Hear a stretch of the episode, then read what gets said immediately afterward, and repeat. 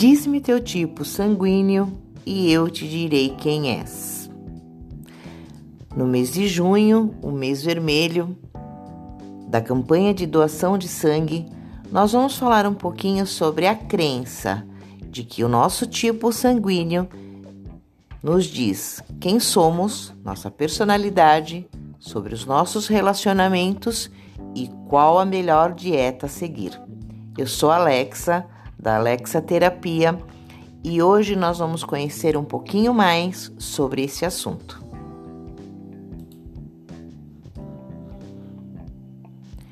Tipo sanguíneo define a personalidade?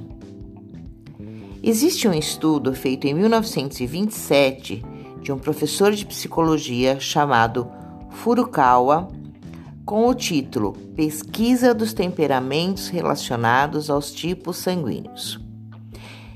Ele observou diferentes comportamentos dos estudantes de psicologia de acordo com o tipo sanguíneo de cada grupo e relacionou esses temperamentos às características biológicas e como o cérebro funcionava. Hoje em dia, existem determinados estudos para cada área, até mesmo para crenças religiosas. O professor Maekawa estuda hoje sobre os tipos sanguíneos A e o monoteísmo e as pessoas do tipo sanguíneo B e o politeísmo. Essa influência é tão grande no Japão sobre as ciências dos tipos sanguíneos que até mesmo na entrevista de emprego é divulgado para poder fazer um perfil do candidato. As revistas, programas, têm horóscopos dos grupos sanguíneos para falar até sobre a compatibilidade no amor. Bem, está curioso? Vamos saber um pouquinho sobre o seu grupo sanguíneo. Você que é do grupo sanguíneo A. O tipo A é considerado o mais centrado, introspectivo, contido.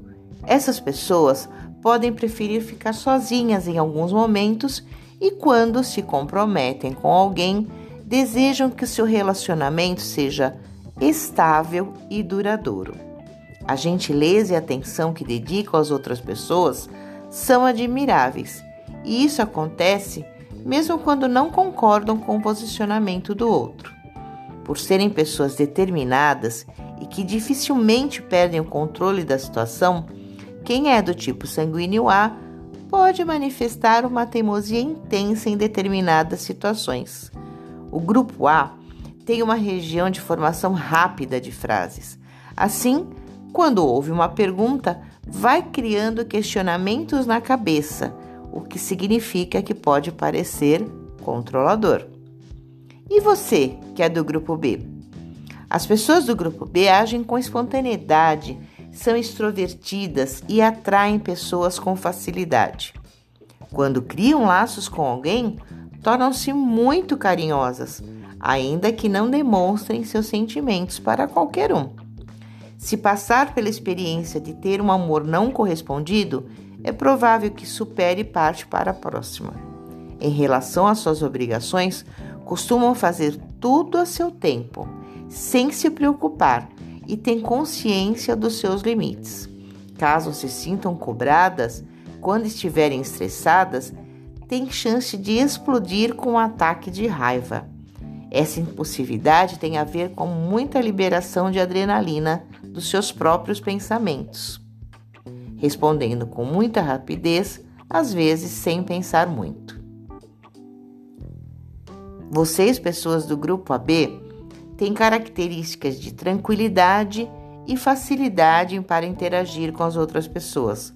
Gostam de dormir, descansar e não se apressam para fazer atividades que têm como obrigação, principalmente quando não gostam do que têm por fazer. Eles revelam, essas pessoas, que estão facilmente sentindo, tanto no trabalho quanto nos relacionamentos.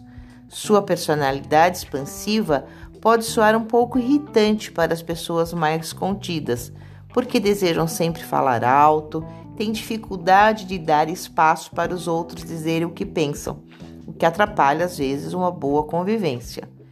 Mas com esse jeito criativo e um pouco distraído, dão respostas longas que às vezes fogem um pouquinho da objetividade. Vamos falar agora do grupo doador universal, grupo sanguíneo O. Ele é representado por pessoas alegres, que vivem com leveza e que gostam de se relacionar com quem tem esse espírito. Elas gostam de ficar em casa nos feriados e de sair com amigos ou com casais se tiverem companhia em dias casuais. É essencial que sejam sempre com alguém que valoriza a família e tenha a gentileza como lema. Ainda que o tipo sanguíneo O seja responsável por pessoa muito alegre, quando eles sentem raiva, podem se tornar grosseiros, agressivos. Por precisarem de atenção e carinho, eles estão sempre cercados de quem ama, para garantir que esse lado negativo não se demonstre com tanta frequência. Não gostam de ser testados, por isso dão respostas curtas e objetivas. Então, agora que você já identificou seu temperamento, vem a curiosidade. E como eu faço uma dieta, uma boa alimentação? A dieta do tipo sanguíneo sugere que cada característica do sangue está relacionado com o metabolismo de um certo alimento.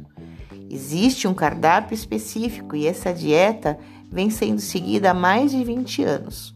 Mas atualmente, a Sociedade de Cardiologia do Estado de São Paulo diz que existe uma falta de comprovação eficácia da sua aplicação, que as pessoas acabam sim reduzindo o risco de doenças cardiovasculares e perdendo peso por mudanças nas alimentações e também por seguir ali algumas práticas e exercícios físicos. Mas você quer saber como funciona essa dieta? Vamos lá. Dieta para o tipo sangue A. As pessoas com tipo de sangue A são conhecidas como fazendeiros. Devem priorizar uma dieta rica em vegetais, frutas e leguminosas, pois essas pessoas têm mais dificuldade em digerir proteínas animais, dificultando a sua digestão. Então, nada de proteína de origem animal, e sim a base de frutas da sua alimentação, vegetais e leguminosas. Já as pessoas do tipo B, perfil nômade, são as pessoas que devem priorizar o leite, ovos e seus derivados para terem mais energia e conseguirem digerir melhor as gorduras de forma geral. Devem evitar trigo, milho, tomate e lentilha. As pessoas de sangue tipo O têm o perfil caçador. Portanto, tem que ter uma dieta rica em proteínas de origem animal e evitar grãos. Além disso, devem evitar o consumo de leite e derivados, já que pode causar ganha de peso, inflamação e cansaço. E as pessoas do tipo A B, que têm o perfil enigma, é uma mistura do grupo A e B. Tem que aumentar a ingestão de laticínios, grãos e frutos do mar e evitar a cafeína e álcool. Para você que ficou interessado nessa dieta, acompanhe no nosso Instagram alguns cardápios que colocaremos esta semana.